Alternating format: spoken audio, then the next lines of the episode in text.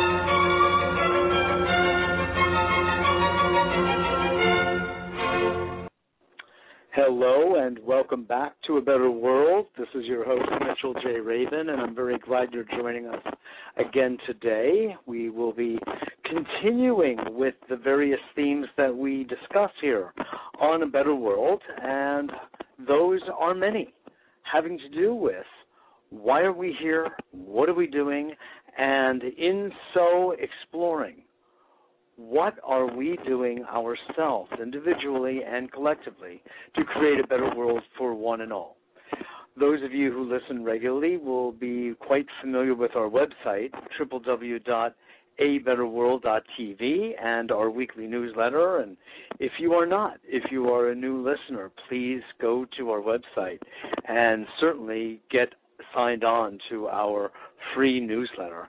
Uh, it announces our radio and TV shows every week. We have a weekly TV show every Tuesday night at 10:30 Eastern Standard Time, and our Wednesday radio show here at this time on Blog Talk Radio. And I'm very glad that you're joining us again today. Today we are going to be picking up the theme of creating a better world, but with a very particular man who has been on that path for literally decades.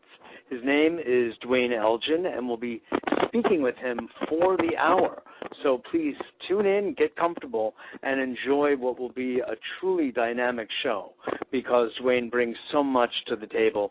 He's a very well known author, speaker, educator, consultant, and media activist. For more than three decades, Duane has defined, truly defined the cutting edge in consciousness research, in the ecology movement, and in studies of the future, sometimes referred to as futurism. He pioneered and was really the founder of the movement known as voluntary simplicity, and he wrote what is now a classic book by the same title, published in the 1980s, I dare say, long before it was greatly appreciated. I think now is more the time for it, and uh, but that's the way it is with pioneers, always ahead of the game, ahead of the curve, so to speak. And additional to the work that Duane Elgin has done with the notion of voluntary simplicity, which we will have a moment to discuss during the show. He is also the author of several other books, um, such as including I should say, Awakening Earth, exploring the evolution of human culture and consciousness, Promise Ahead, a vision of hope and action for humanity's future, Living Legacies, how to write, illustrate, and share your life stories, and most recently, The Living Universe. Where are we? Who are we? And where are we going? So it's with that I'd like to introduce you all to Duane Elgin, and today we'll be speaking about both The Living Universe, his latest book, with a foreword by Deepak Chopra, and then I would like to dip into another vast work that he is involved in, having to do with what is called Great Transition Stories.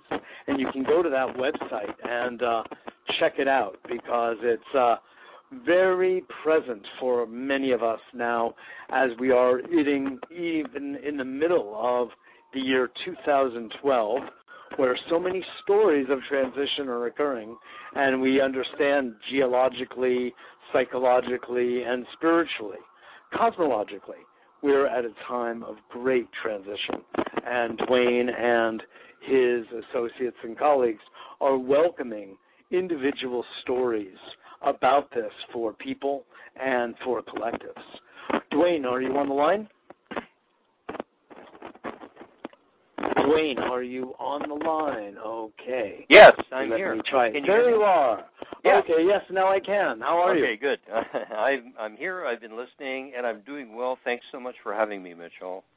Absolutely, Duane. Absolutely. It's a true pleasure to have you on. I've been wanting to do so since our very first conversation some time back, and uh, I just think highly of the work that you've been doing for a long, long time. I remember coming across the voluntary simplicity movement probably late in its own iteration, but in the early 90s, and attended uh, one of the uh, conferences that was held right in the smack around the corner from Bloomingdale's in New York City, of all places. How about that? So, Very is appropriate. it that ironic, right? Very appropriate. You know, one thing. Let me clear, clarify. You said I'm uh, the founder of this movement, and uh, you know, I look back and I think this got started about 2,000 years ago with the uh, great Yeah. spiritual teachers. No kidding. And Yeah. um, and so I I call myself the great great great great great great grandson of a movement that's been going on for really over 2,000 years, and it's now just uh, finding new relevance. Yes, I understand. It's a it's a well made point. Yeah. And um I guess a more uh contemporary way of putting it is that you refounded or kick-started a Yeah. movement that Yeah. had been um kind of dying. Well, it'd been lang- languishing in our Languishing, culture. yes. Yeah, yeah. Languishing in the middle Yeah. of the materialistic 1980s, Yeah. there was a real call for Oh. something, and you Boy, heard talk about bad timing for an author. yeah, right. Exactly, exactly. So, just the opposite would have been a, be- a bestseller. Exactly. It would. Well, Duane, you are doing such fine work, and I'd really like to turn our attention to this book that I've been just uh, enjoying so much called The Living Universe. And I'd like to set up a context for people, uh, which you outline at the very beginning uh, by posing the question and exploring it with some depth. Are we living in a living universe or a universe of dead inert matter that happens to be floating randomly in space with us on the back of one of those uh, meteoric pieces and uh, living a rather random life at that. And Oh. when we die, well, our physical material body uh, dissipates, and well, that's pretty much the end of it. Um, why don't you speak to us a little bit about I because I think the implications are rather awesome when They- we make the transition to realizing we're living on a, in a living universe. Yes. Now, here's let's. The interesting thing is when I talk with people, uh, I find that about half the people I speak with immediately say, "Well, of course it's alive. How could it be otherwise? I mean, it's it's uh, you're it's uh, Yeah. not."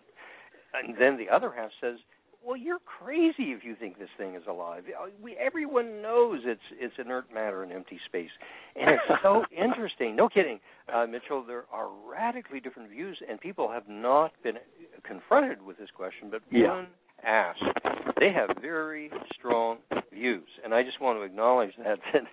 True. People Yes, have really strong views, and and uh, the people. Here's where the rubber hits the road.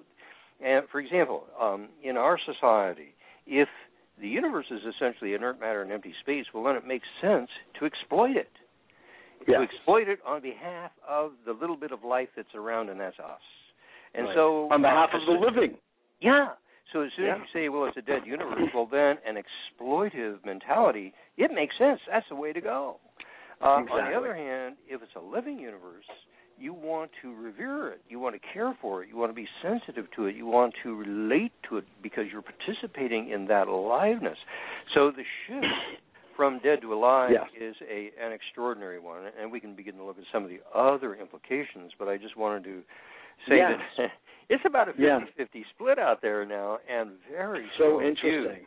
Yeah. And in the, the dead inert matter interpretation, Duane, is particularly interesting because how in the world, how on earth, would living matter derive from non living matter? It's That's- a non sequitur by definition.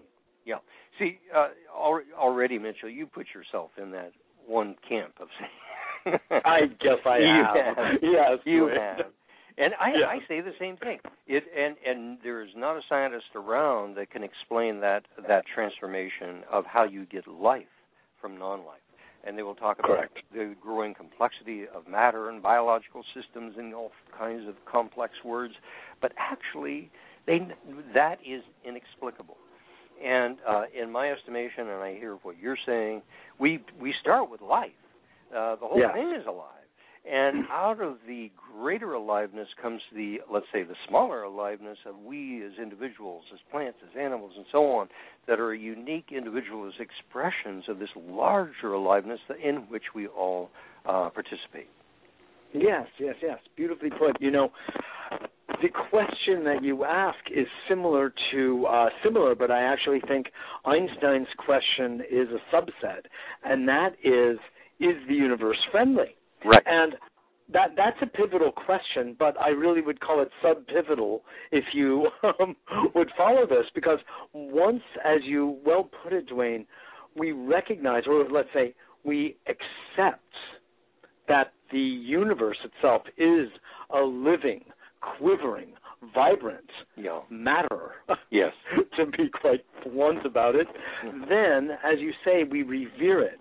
We hold it as sacred, and we we are impelled biologically to take care of it, like one takes care of one's mother. That's right. And it pivots one for the entirety of one's life in one direction or another, either caretaking and sustaining or exploiting.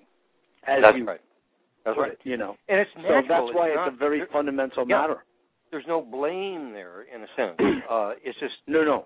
It's not to blame anyone. It's to say, well, look, that's how we understood it. We act appropriately uh, in the past, uh, feeling that the universe was essentially uh, em- dead matter and empty space, and now science itself is discovering, um, to the contrary, this, this is an extraordinarily mysterious and deep, and uh, in in many ways living system that we are a part of.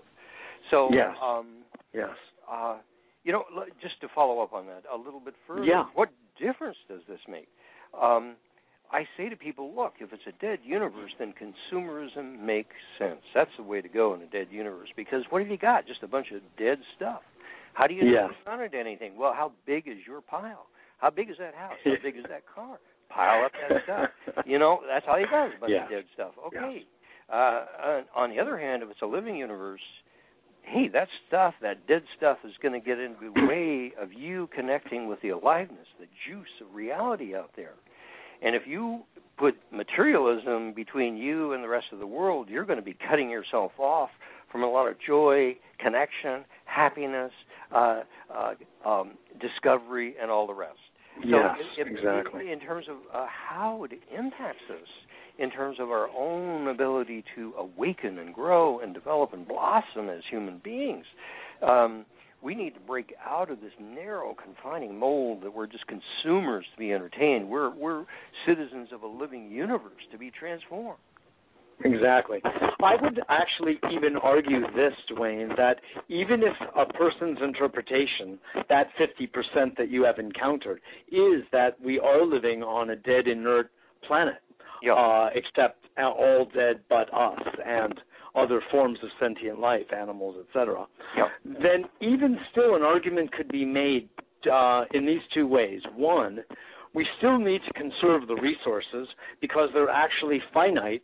So we better, even though we exploit it, we still better create a sustainable lifestyle because there will be an end to the use of the resources. And Right. number two, if even if I were to say it is a dead inert universe, um, I could say that psychologically and spiritually, it would be to my advantage to interpret it as a live one because the benefits are so much greater. or at least to be curious about that. To be curious. I mean, for heaven's sakes, how many times do we get to be here? This is such a precious opportunity to be here. And Indeed. To to say, well, I'm just a biological being. When the biology goes, the lights go out, and that's the end of it. But if we step back and look at what science is saying, science is saying 96% of the known universe is invisible. Well, we're participating in the universe, so is 96% of ourselves invisible? What happens when the 4% that's biological goes? What happens to the other 96%? Um, yes. When we look at the 4% that is the material, so called, and we go way down to the very foundations of materiality, what we find at the atomic level is not particles, but waves. We find uh, flows of energy, and basically there is just nothing there that's solid at the foundation of so called material existence. So yes. um, we are a part uh, of a vastly larger aliveness. And the thing is, if you look at surveys, about half of the American public has had a direct experience of that. They've had the experience of being in communion, in connection with the aliveness of a living universe. And these are surveys that have been done now for over half a century.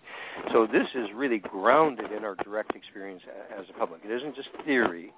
As people walking around, and all of a sudden they see, oh, wow it's, there's love at the foundations of the universe. Oh, I'm connected with the with the whole thing. I'm a part of this larger field of aliveness, and it just transforms who we are, what we think we're doing here, our vision of ourselves as either just a biological entity to get what we can while we're here, or as a soulful entity that's in a process of learning and soul growing and developing ourselves some of these invisible qualities, these invisible dimensions.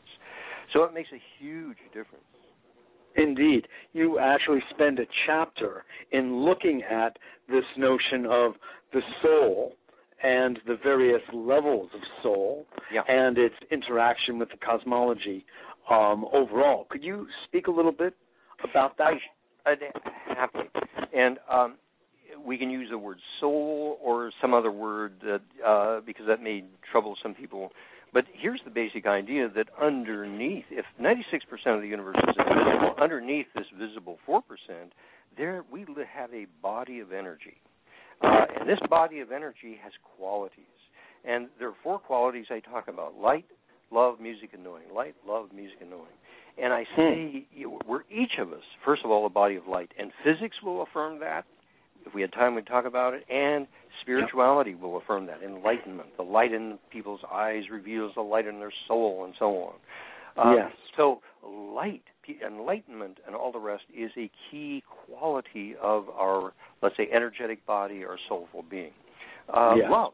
Uh, Mitchell, you've written about this. I've read some of your blogs about love really being at the yes. foundation of, of the universe.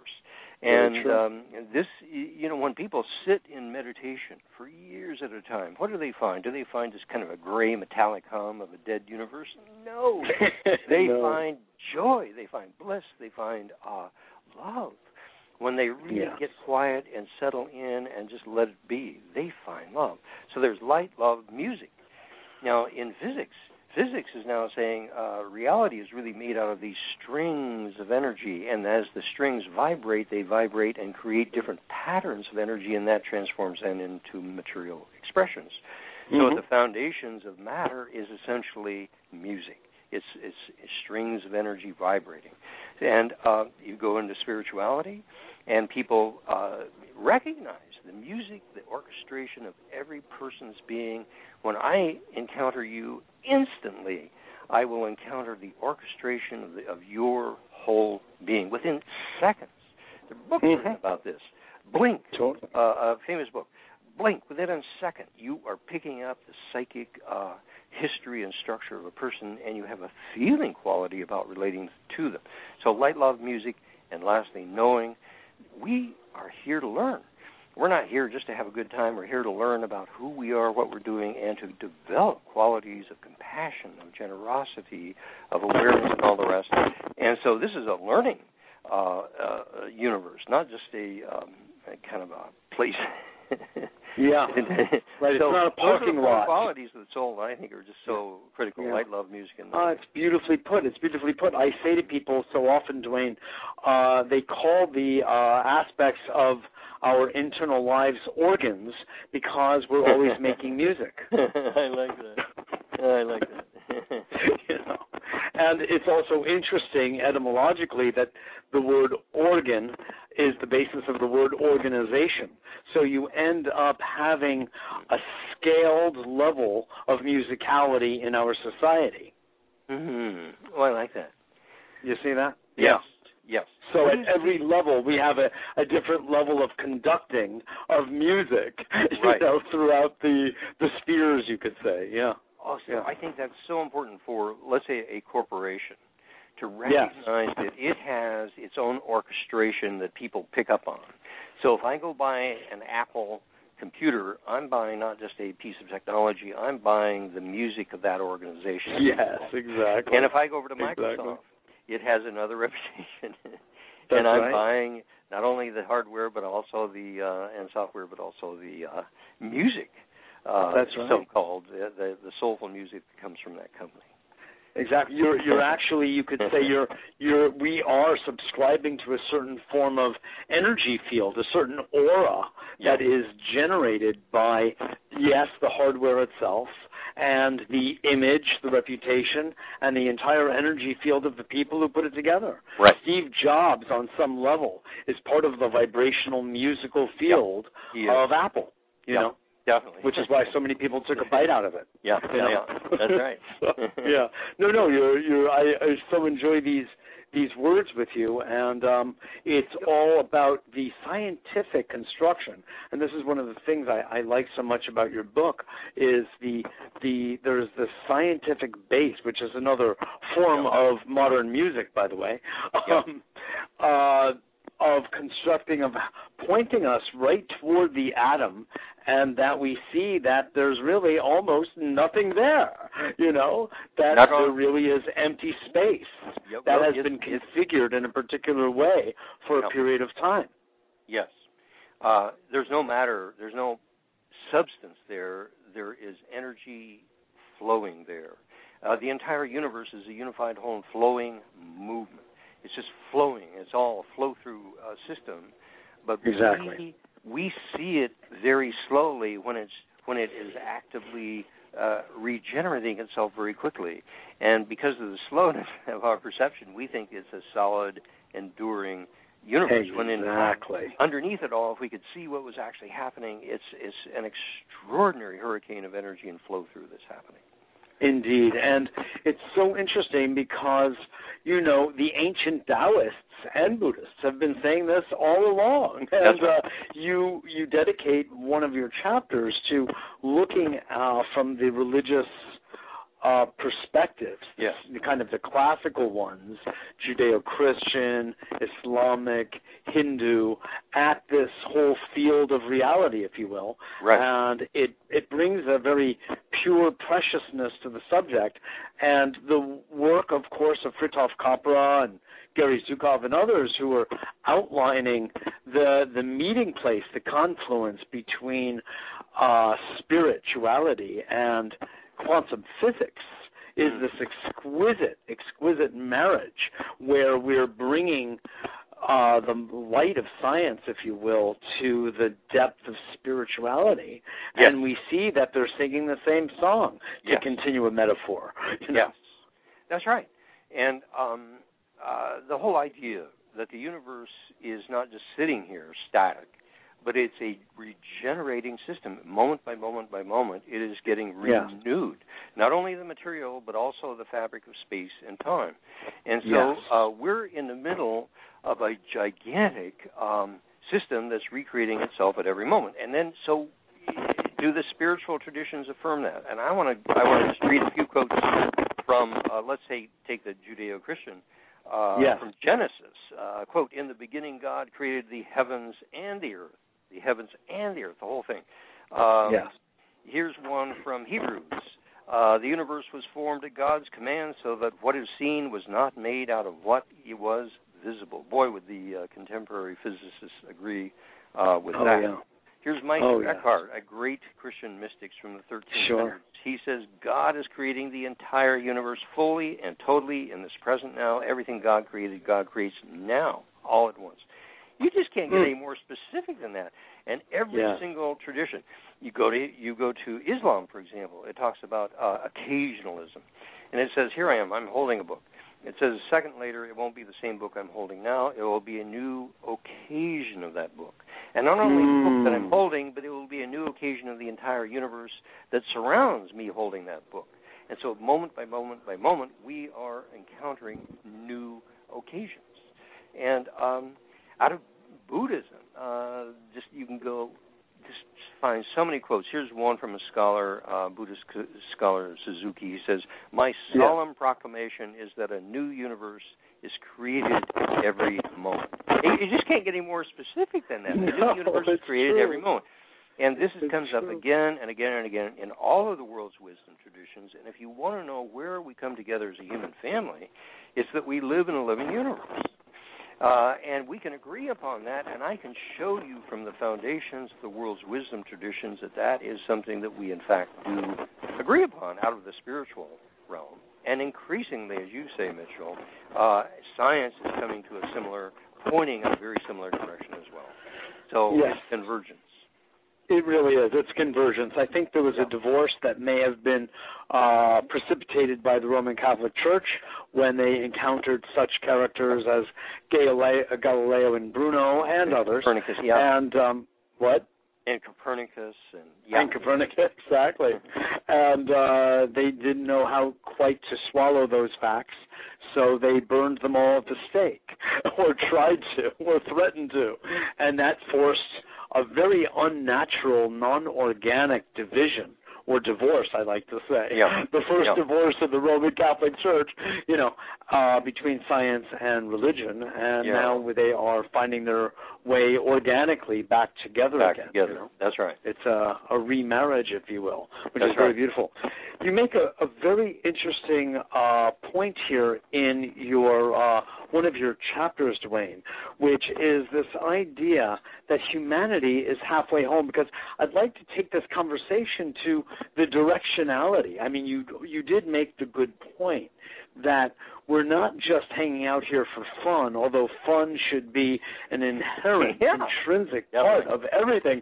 But Yeah. we're here to learn, man. And I would like to go further and say we're here to create and to evolve. And in fact, there, since you've been quoting uh, the world's great religions, there is this notion in Judaism, uh, which is my religion of birth, Mhm. uh, that says something that man and God need each other. Man needs God. We're very aware of that, but it's also conversely true that God needs man. And together we are helping to complete the whole, that we are creating the evolution of the universe together.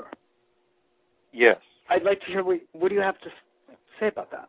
Well, it's a um, it would be a very lonely place for uh, whatever mysterious uh, intelligence has had the ability to create not only this universe but uh, apparently multiple multiple universes. That's right. And so um, this intelligence is creating a, a vast garden of life, and that garden of life can then look back and reflect upon and appreciate uh, th- with the awe and the mystery from where we've come. And so uh, the completion requires both uh, the totality to be whole uh, with itself and for the individuals within the system, part of that wholeness to be also able to recognize and appreciate with gratitude their participation in it. So that's Beautiful. how I would see the Yeah. uh, how it comes. I hear you. Yeah. I hear you. That that's great. That's great. We are speaking with Duane Elgin, who is the an author, educator, teacher, consultant, media activist, author of The Living Universe. Where are we? Who are we? And where are we going? With a foreword by Deepak Chopra. This is Mitchell J. Rabin for a Better World on Blog Talk Radio. And you can join us at our website at www.abetterworld.tv. Sign up for the newsletter if you haven't already, and become part of a better world as an active participant and listener, of course. And we all do both, God knows.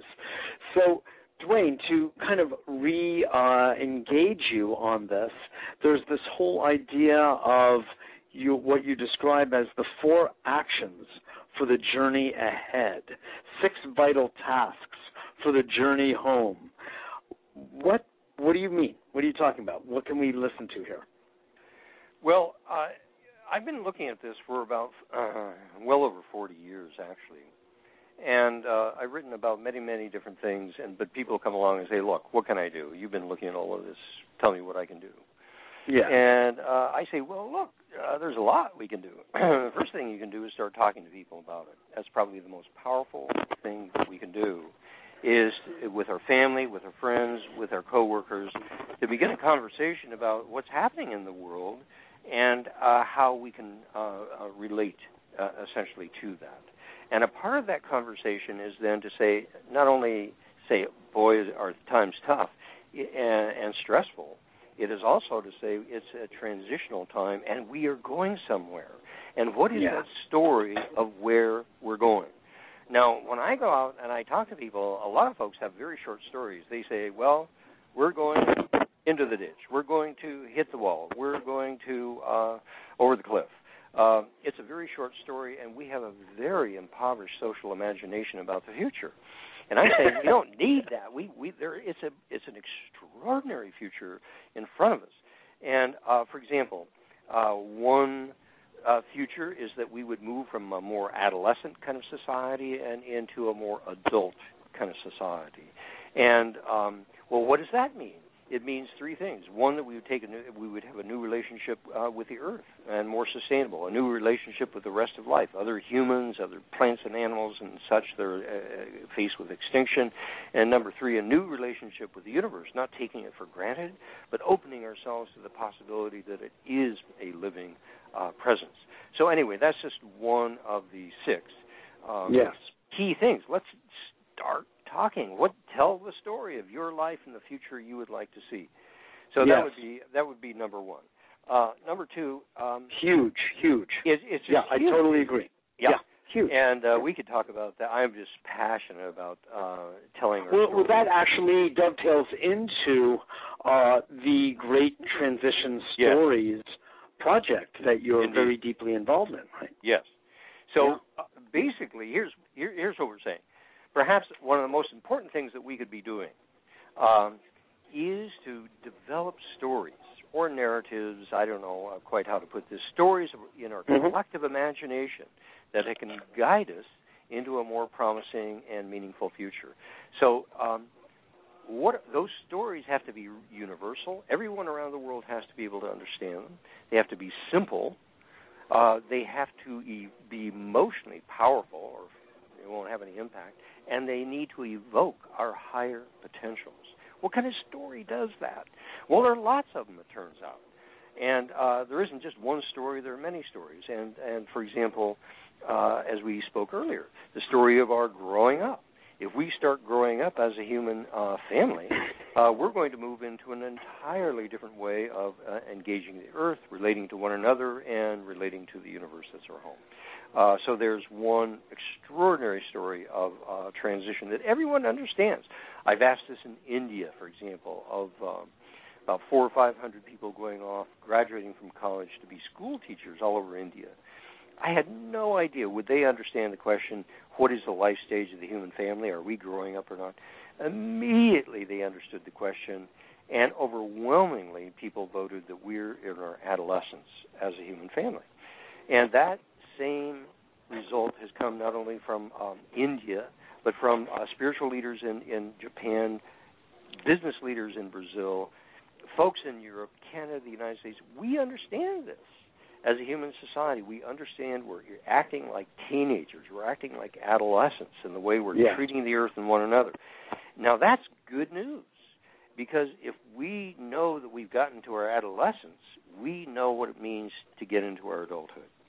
Exactly. And so all of a sudden we have a story about what's going on that isn't full of technology and and data and this and that. It's about something we each know about growing up. And we can bring our own direct experience and say, "Okay, look, if you're going to be an adult, you're going to behave differently and here's some of the ways you're going to behave different. So it's a, so that would be a great example of a, of a universal story, understand around understood around the world. It's emotionally powerful. Everyone has had a hard time exactly. moving from adolescence to adulthood.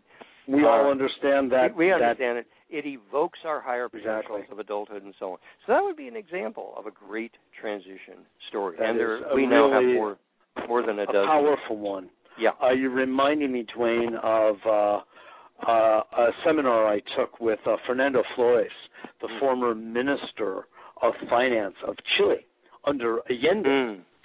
who later went to Harvard, uh, got a PhD in philosophy and Martin Heidegger, and became a consultant to Werner Erhard in the development of the Forum.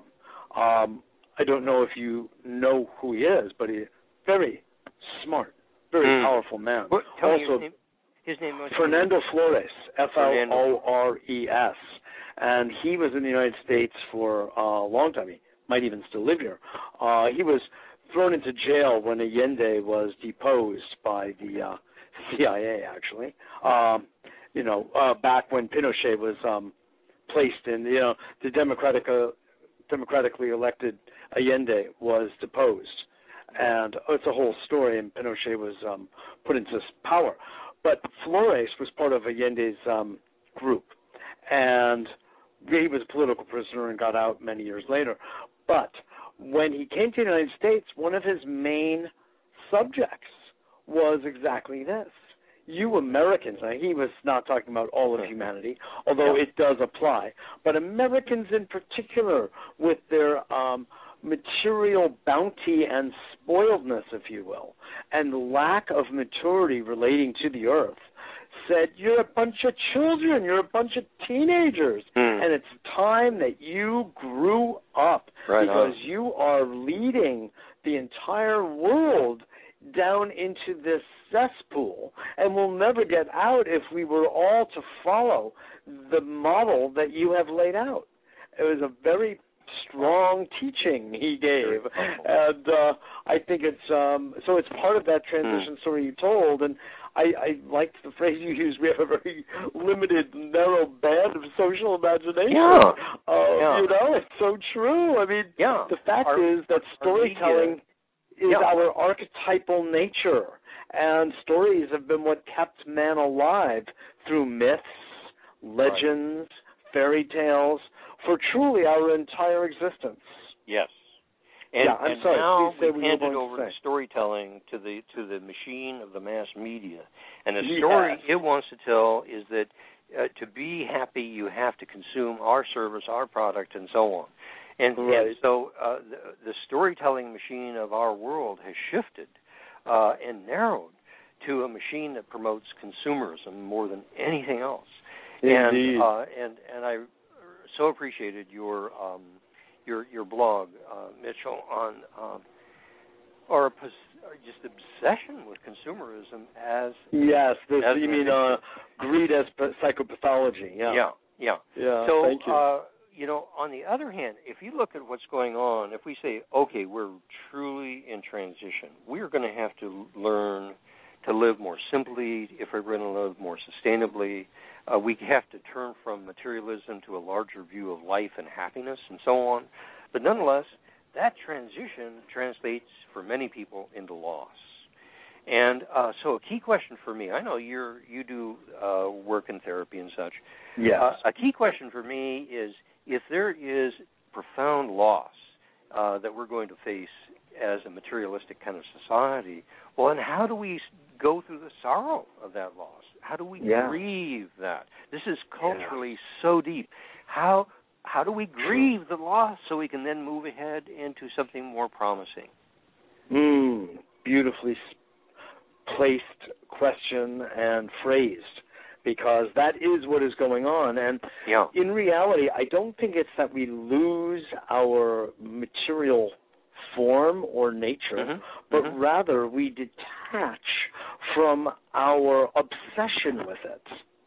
I agree with that. No, but how do we do that? Eh, To detach, we have to we have to appreciate what we've had instead of Yes. negate it, blame it, and put Yeah. it down. to say, "Wow, this was amazing what we created uh, as as a species. It was extraordinary. Let's really appreciate what we created, so we can then, uh, uh, in the appreciation, we can let it go." Um, Correct. Uh, in the appreciation, we can be sorrowful that uh, we won't have that necessarily for uh, generations in the future. Um, so, but we're not grieving our losses here. Um, we're trying to hold on to the past. We're afraid we're not going to have a uh, sustainable or promising future. And yes. I, I just see this deep need in society for to acknowledge that this is transition. There are losses and there will be profound gains as well. But let's be real about the sorrow uh, involved in making that change. Yes, that's a profound point, Duane, and I think it's so important that we have also, in fact, lost the ability to grieve in our society. Everything mm. is a happy pill, you yeah. know? And everything is a form of medication. I mean, right now, if you speak up to the known official authorities, you are considered a little deluded, and worry not if it's not Pfizer, Indeed. it's Merck that has a medication for you. You know. yes, I've. Uh, yes.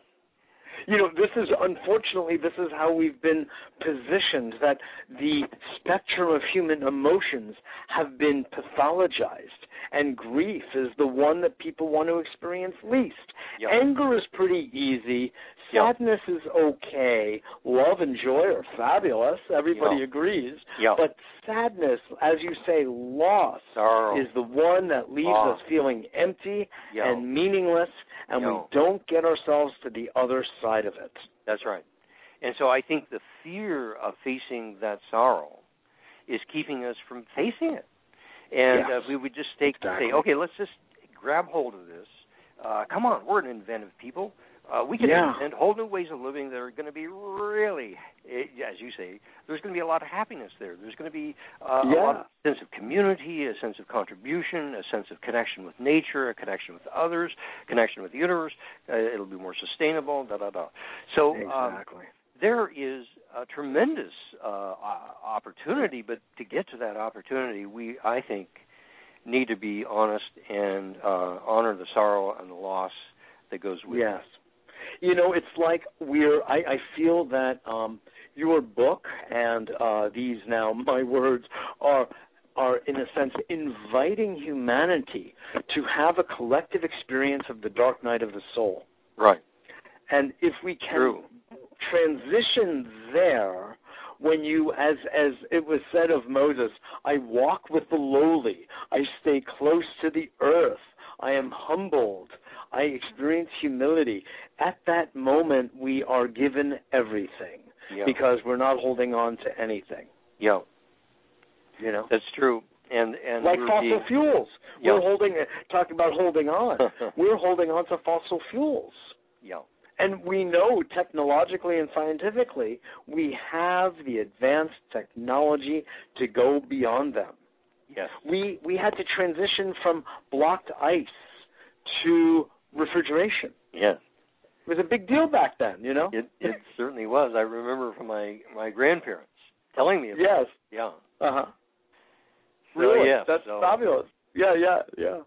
So tell me, in you're you're you're inviting the exercise of imagination in a Yeah. way that I I consider just fabulous. And I the more I listen to you and we speak, the more I you know, I've been doing this for a long time, talking with and interviewing people, Duane, and it's Mm. it's such a true pleasure if you don't mind my being very blatant about it. Mm. Um I don't get a chance to speak with people who I feel are true brothers in spirit and kindred. I mean, Oh, really, thanks, thanks, Mitch. I really mean it, and it's a pleasure. I, I've uh, the work I'm the book I'm looking to complete soon is called Sacred Sacred Stewardship: Awakening the Soul to Action, and it go. has so much to do with these fundamental ideas of our relationship to the earth and what do we think about it and what do Right. we do with it and how Right. to regard her in Lovelock's idea of Gaia as a living being from which we spring and to give up the old Freudian notion of our I call it our local mother and get back to our true biological mother, Mother Earth herself. Yes.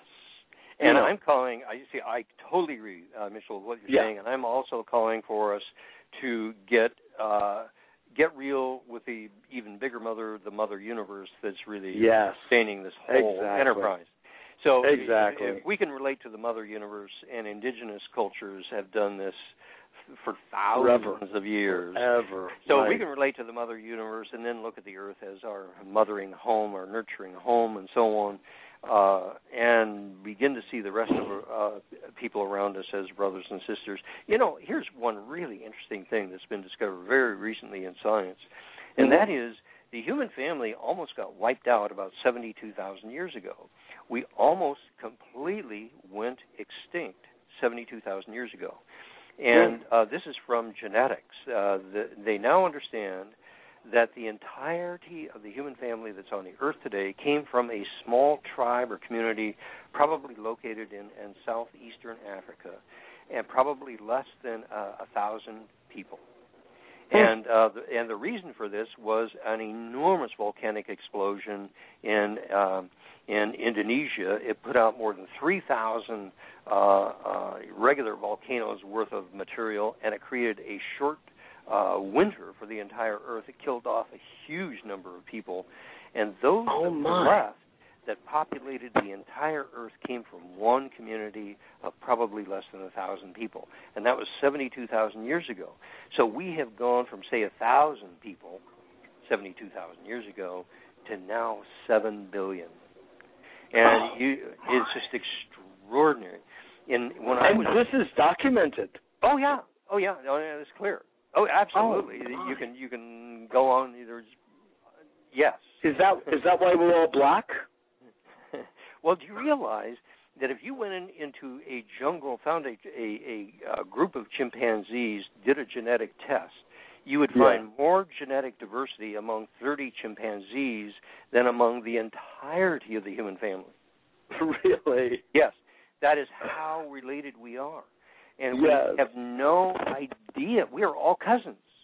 We're all cousins. Yes. We, we, uh, we came from the same community 72,000 years ago. And let's get real, we're all related here. We're all cousins and we're all family. So yes, uh, that is such a revelation. So, uh, unfortunately, it also means that we're being completely incestuous. I'll let that one go. That's right. That's right. I guess there's a place for everything up to a certain point, Wade. Right? Yeah, that's right. a fascinating factoid. Uh, Yeah. This is awesome. I'm. That's a real revelation to me. I really Was did not know that. Yeah, yeah. So look up Mount Toba, T O B A, catastrophe, and that's when the volcano blew up 72,000 years ago, and it it just uh, essentially left a small. And are you saying that that one tribe Yes. is really all that survived that uh, volcano?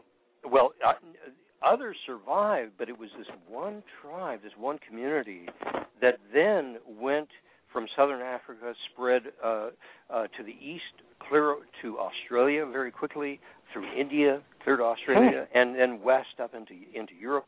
And so that community is the one that then took over the earth.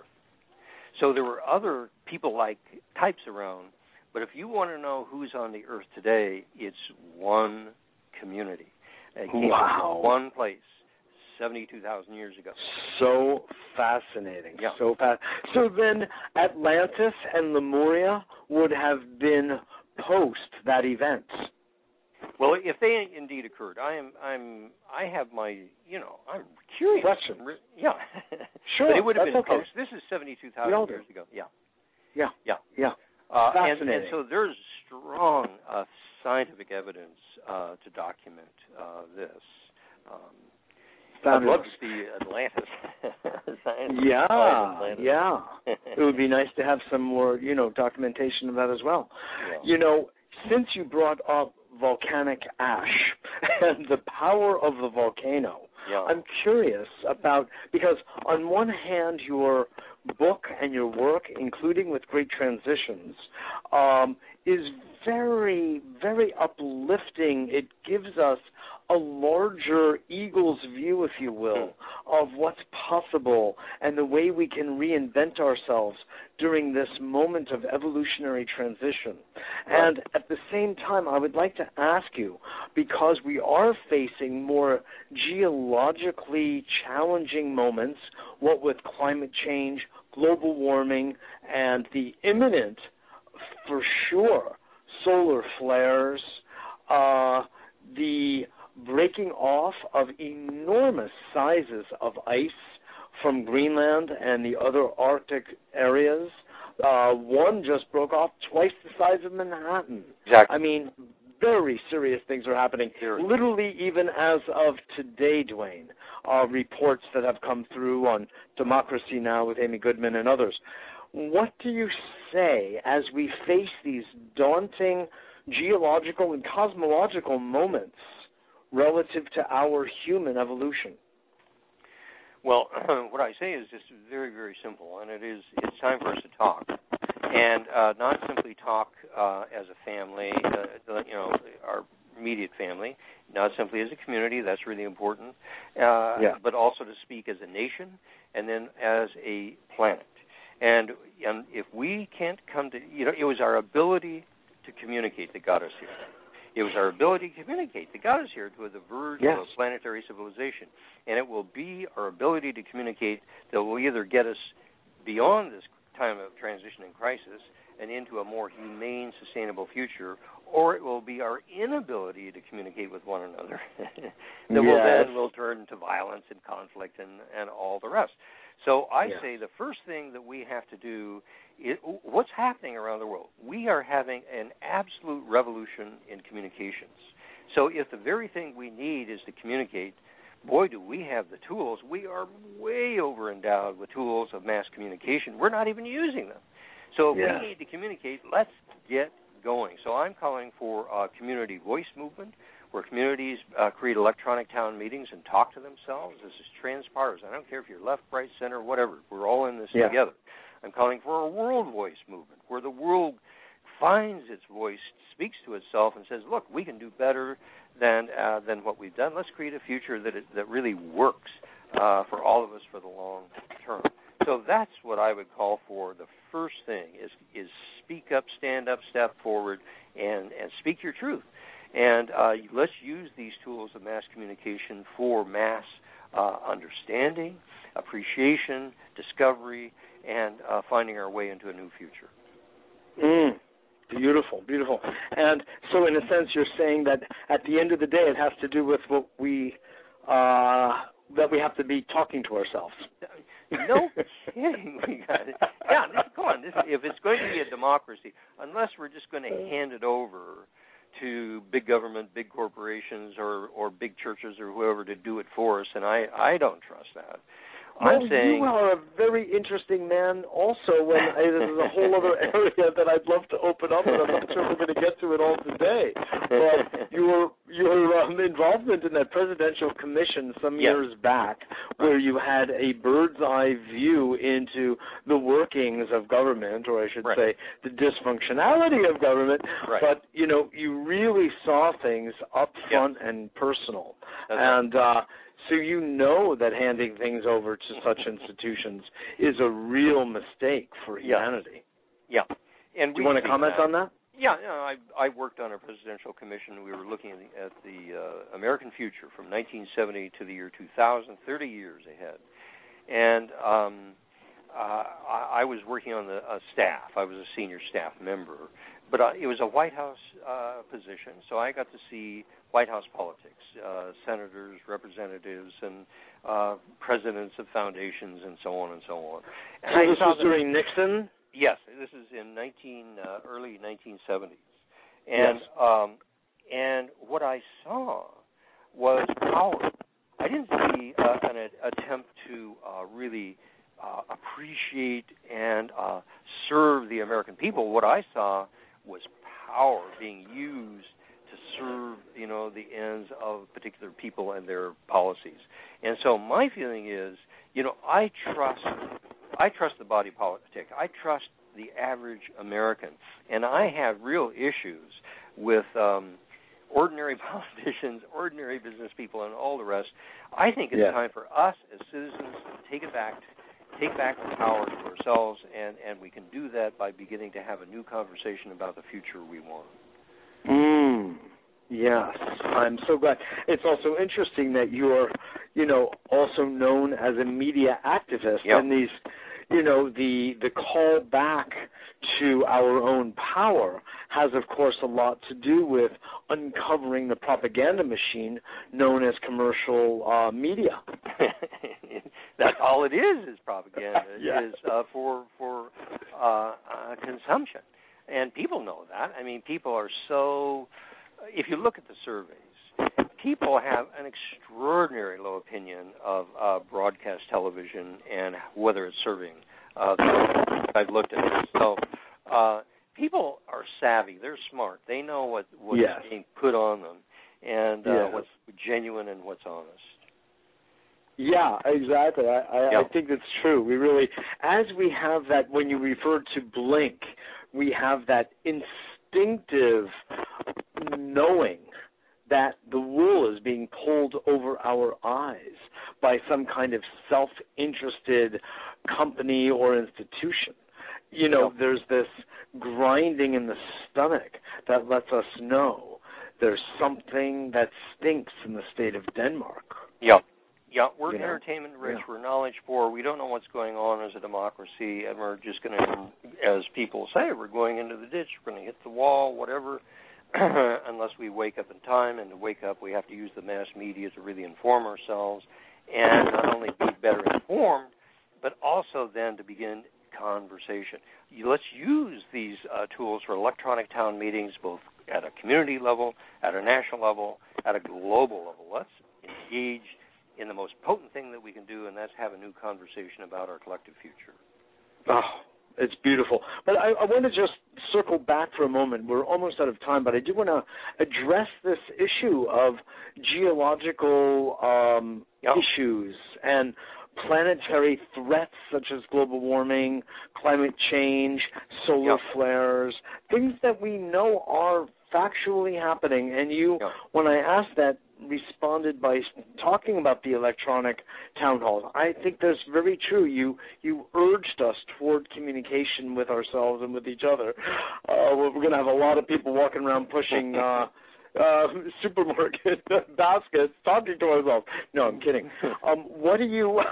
what on a level of mental, emotional, physical preparation would you speak of when it comes to these rather daunting uh, geological events? Oh, Or uh, not. I, oh, yes, I think it's it's critically important that people begin to think about new livelihoods. I mean, what uh, uh, if the traditional economy uh, breaks down, and it's already and it, it appears in every way it's just going to continue to have these uh, growing crises. So, what are the are the livelihoods that you would enjoy? For example, I, I see a lawyer, but he's also then working on, uh, let's say, reconciliation issues in in families. Uh, he's also working on um, uh, a builder uh, on the side. So he has three jobs. Another person Yes. I know is a nurse, uh, but she's also a health pra- practitioner, and then she works uh, with kids. Uh, and Mm. so they work, they they weave together. But I think more and more we're going to have like two, three, four jobs, no one of which will be like the professional job, but we're going to be living in community, working in multiple ways, contributing in multiple ways, and receiving um, ourselves in multiple ways from that process. So uh, it's an exciting new world and economy that's emerging. It really is. Duane Elgin, I want to just thank you so much for your many, many years and decades of Thank you, Mitchell. committed work on behalf of humanity, my friend. It's Ah, appreciate it. Truly. Yeah. impressive. It really is, and I want you to know it's it's being acknowledged, and uh, you know, on behalf of humanity, may I? Oh, bless you. Thank you. Thank you for your good Thank work. you. Truly. Thank you, Mitchell. Absolutely. Good to be here. The website, the websites Yes. that our listeners can go to. There are two. One is greattransitionstories.org, greattransitionstories.org. And uh, the other is my own personal website. It's just duaneelgin.com. And it's D U A N E E L G I N dot com. Wonderful. Duane, thanks again for being a guest, and thanks, we'll have you on again to follow up on these great, juicy matters. Okay. okay. Take care. God bless. Thanks Bye-bye. again. Bye-bye. Bye. That was Duane Elgin, everyone, the author of The Living Universe and many other books, as I outlined to Mitchell J. Rabin for a Better World.